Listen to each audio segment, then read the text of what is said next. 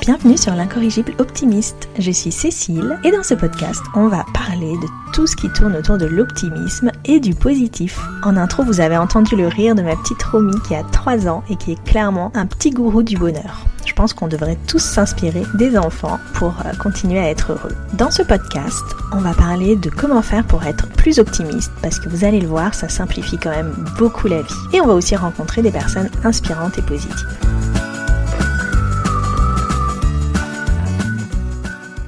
Coucou à tous, alors aujourd'hui je suis contente de vous retrouver pour un nouvel épisode, c'est un épisode en fait qui est assez central parce que ça explique comment on développe des styles explicatifs positifs, optimistes ou pessimistes, plutôt négatifs, et comment faire en fait pour repérer si on a ce style de pensée ou pas. Donc en fait on sait que dans la vie, c'est pas ce qui nous arrive qui va faire qu'on est pessimiste et optimiste, c'est la façon dont on va y réagir. Et donc le style explicatif, c'est comment on explique ce qui nous arrive, les causes de ce qui nous arrive, que ce soit bien ou que ce soit pas bien.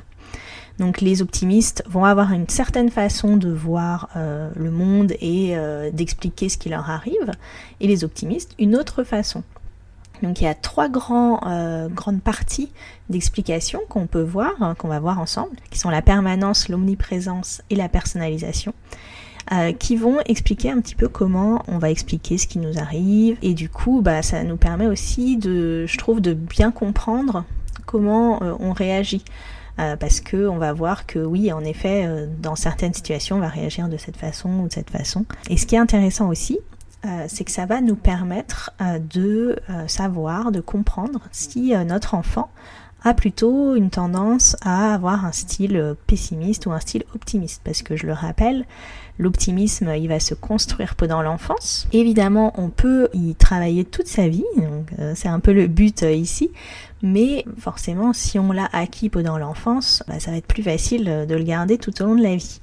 Donc ce qui est chouette, c'est de réussir à inculquer un petit peu cette façon de voir le monde à nos enfants, sachant que évidemment, ils nous regardent, ils nous écoutent, ils voient comment on réagit à certaines situations, à certaines choses, la façon dont on leur parle aussi, et ça va façonner un petit peu leur façon de voir le monde. Donc il faut qu'on travaille sur nous pour pouvoir aider les enfants à être plus optimistes.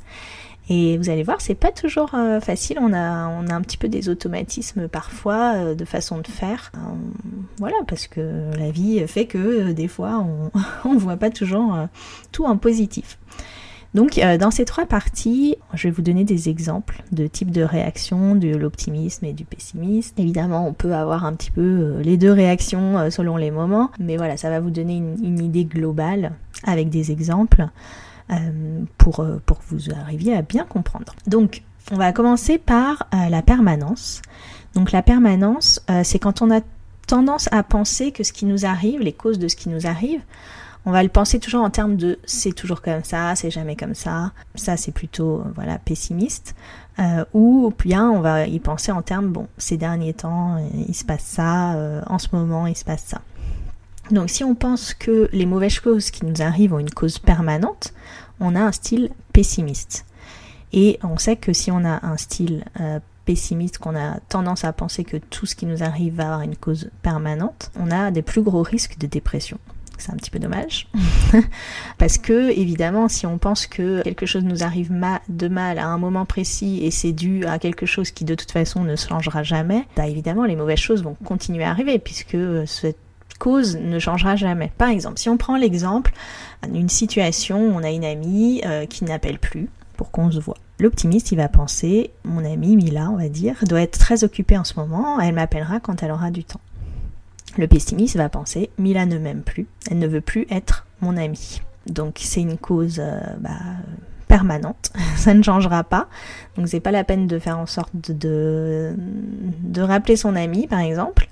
Donc forcément, dans la vie, ça va pas aider la situation, clairement. Au contraire, quand des bonnes choses arrivent, les optimistes vont avoir tendance à penser que les bonnes choses ont une cause permanente, alors que les optimistes vont penser que les bonnes choses ont une cause temporaire. Donc si on prend une situation d'un enfant, Tina, qui a passé du temps avec son papa aujourd'hui, l'enfant optimiste va penser « Papa a passé du temps avec moi car il aime passer du temps avec moi », voilà, tout simplement. C'est quelque chose de permanent, mon père aime être avec moi. Alors que le pessimiste va penser « Papa a passé du temps avec moi car il est de bonne humeur aujourd'hui ». Donc c'est local, c'est pas permanent. Donc ça veut dire que peut-être demain il n'aura pas envie de passer du temps avec moi parce qu'il ne sera pas de bonne humeur. Donc voilà. Donc ça, je sais pas si vous voyez bien la différence, et essayez de réfléchir un petit peu aux choses négatives qui vous sont arrivées ces derniers temps, parce que évidemment on en a tous. Comment est-ce que vous avez réagi? Est-ce que vous vous êtes dit, bon, c'est temporaire, ça va passer, c'est une période de ma vie, voilà, si on se dit mon enfant se réveille la nuit et que d'un coup tout d'un coup on se dit mais ça va jamais s'arrêter, il ne dormira jamais, ou qu'on se dit bon c'est une période, ça va passer, forcément on voit pas les choses de la même manière et on va pas avoir la même vision de ce qui nous arrive, ça va être plus ou moins négatif. Enfin, réfléchissez à la façon dont vous avez tendance à identifier les causes de ce qui est bien et ce qui est pas bien. Donc on a une deuxième partie qui est ce qu'on appelle l'omniprésence. Alors c'est une traduction, mais en gros c'est ce que vous allez avoir tendance à penser que quand quelque chose vous arrive, ça va impacter tous les aspects de votre vie. Est-ce que par exemple si vous pensez bah voilà, vous n'avez pas réussi un projet au boulot, est-ce que c'est parce que vous n'êtes pas doué pour ce type de projet, ou alors parce que en fait vous êtes nul au boulot en général. Donc est-ce que vous avez tendance à penser qu'un problème, il va avoir un impact un petit peu sur tout. Donc les optimistes, ils vont réussir à mettre les problèmes dans des boîtes, entre guillemets, et continuer à vivre leur vie. Donc par exemple, ils ont un problème au boulot, ça va pas avoir un impact sur leur vie perso, leurs amitiés, le sport, j'en sais rien. Pour les pessimistes, ils vont être plus catastrophistes. S'ils loupent quelque chose, ça veut dire qu'ils loupent tout. Donc je suis nulle. J'ai loupé un truc, je suis nulle de manière générale. Donc par exemple, quand quelque chose de mal m'arrive, donc si on peut comparer, donc les pessimistes qui vont avoir une pensée globale vont penser, donc si on prend l'exemple d'un enfant, tous les profs sont injustes. L'optimiste, il va penser, ce prof-là est injuste. Ils vont penser, je suis nulle en sport. Les pessimistes, et les optimistes qui ont une pensée plus spécifique va penser, je suis nulle au foot. Les pessimistes vont penser personne ne m'aime, les optimistes vont penser Martin ne m'aime. Voyez. Donc au lieu de se dire ce problème-là, il a cette cause-là, il est lié à ce problème-là, on va avoir tendance, si on est pessimiste, à en faire une généralité en fait. Si quelqu'un m'aime pas, c'est que personne ne m'aime. Si je loupe un truc, c'est que je suis nulle en tout, en sport, dans tous les sports, même si, voilà, c'est absolument faux. Pour les bonnes choses, au contraire, les pessimistes vont avoir une pensée spécifique, donc le contraire, hein. Donc s'ils ont réussi un examen en maths, là, les enfants, je suis fort en maths, alors que l'optimiste, lui, va penser, je suis intelligent. Tout court, voilà. Ils vont avoir une pensée globale quand quelque chose de positif leur arrive. Erika m'a invitée chez elle car elle m'aime bien, pour les pessimistes. Les optimistes vont penser, l'optimiste va penser, Erika m'a invitée car je suis populaire. Vous voyez, c'est au contraire, là, pour les bonnes choses, on va avoir une tendance, si on est optimiste, à se dire, bah, si quelque chose de bien m'arrive, c'est que je suis bien en général. Donc, génial. Forcément, ça amène plus de pensées positives, hein, quand on se dit qu'on est intelligent, qu'on est populaire, parce que quelque chose à un instant T est arrivé et que c'est cool, forcément, on est plus positif. Ensuite, il y a une dernière partie qui est la personnalisation. En gros, c'est de qui est-ce la faute? Donc, quand quelque chose de mauvais se produit, qui est-ce qu'on peut blâmer? Est-ce qu'on peut se blâmer soi, ou est-ce qu'on peut blâmer les autres ou la situation? Donc, les pessimistes, ils vont avoir tendance à se blâmer pour toutes les mauvaises choses qui arrivent dans leur vie. Donc, ils vont clairement avoir une faible estime d'eux-mêmes. Alors évidemment, dans la vie, on n'est pas là pour dire qu'il faut toujours blâmer les autres, même si en termes d'estime de soi, si on blâme toujours les autres, on a une meilleure estime de soi. Le but, c'est quand même pas de... Voilà, il faut prendre compte de ce qu'on a fait, si on fait quelque chose de mal, par exemple, quand c'est notre faute. Mais il va y avoir une façon de s'auto-accuser, s'auto-blâmer, qui va faire qu'on va avoir un style plus optimiste ou plus pessimiste.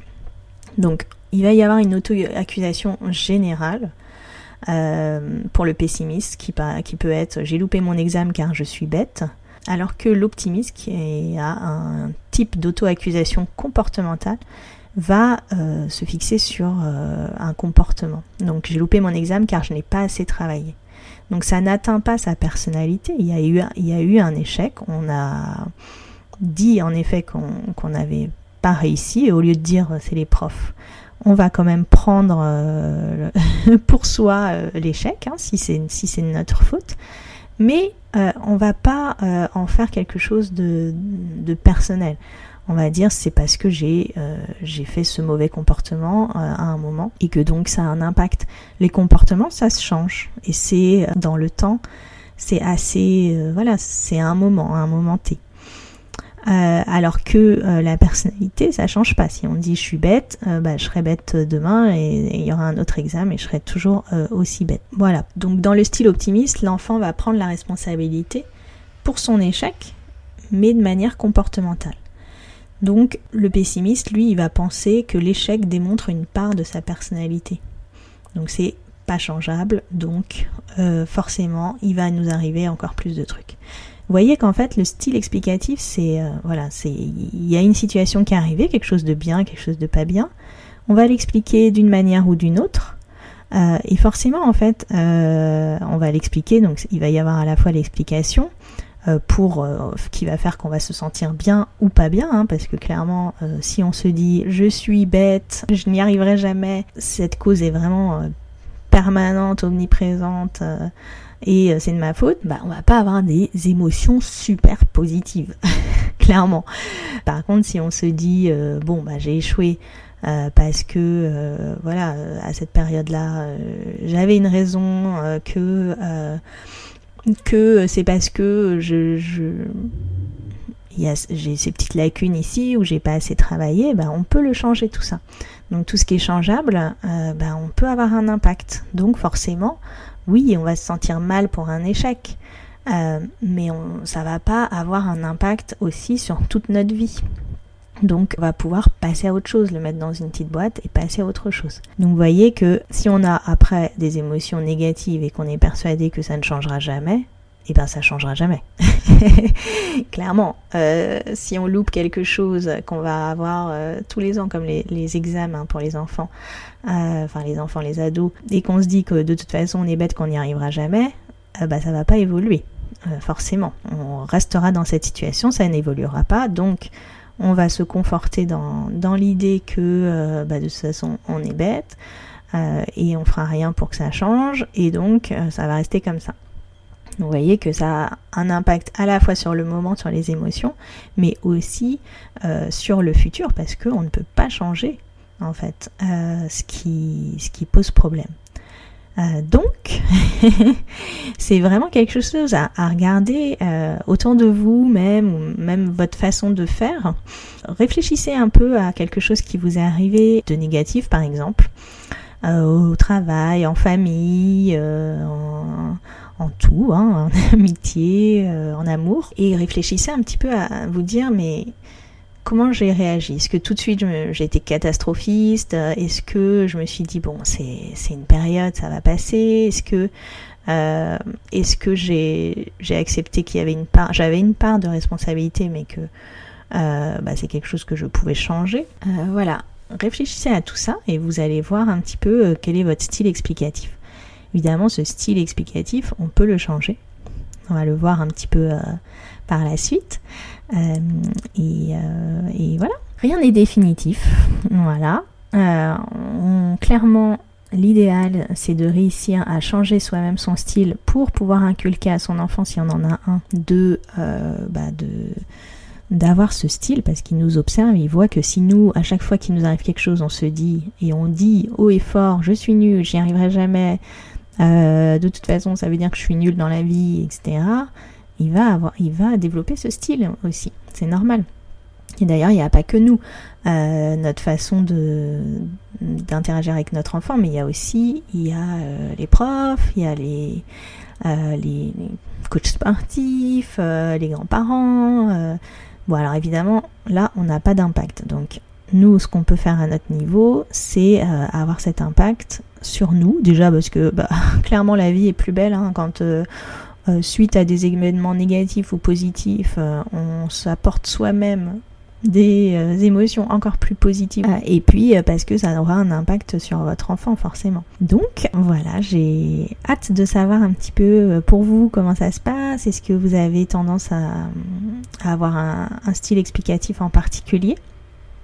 Et puis on verra par la suite aussi comment on peut changer tout ça. Et voilà, j'espère que ça vous aura intéressé, que vous aurez bien compris. N'hésitez pas si vous avez des questions. Évidemment, je suis curieuse de savoir, d'avoir vos retours et savoir ce qui vous intéresse en règle générale dans cette série sur l'optimisme. Est-ce qu'il y a quelque chose qui vous intéresse ?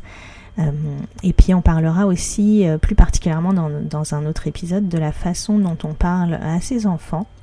La façon qu'on a de les critiquer s'ils ont fait une erreur, une bêtise, ou même de leur parler en général, qui va avoir un impact sur leur optimisme ou leur pessimisme. Un petit peu lié avec, totalement lié d'ailleurs, avec ce style explicatif. Donc si on a un style explicatif particulier, pessimiste, alors on va parler à ses enfants d'une certaine manière, qui peut avoir un impact. Et c'est des choses dont on ne se rend pas forcément compte.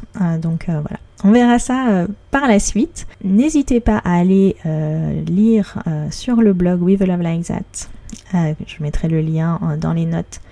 L'article, si vous préférez, vous avez besoin de lire les choses. Des fois, on a besoin de ça pour bien comprendre, pour que ce soit posé. Et aussi pour aller voir les autres épisodes et me dire s'il y a des choses... qui vous intéresse. Et moi j'ai une question pour vous. Est-ce que vous avez en tête quelqu'un de très positif, quelqu'un une blogueuse, un blogueur d'ailleurs, qui accepterait de participer et qui voudrait parler de sa vision de l'optimisme. À bientôt.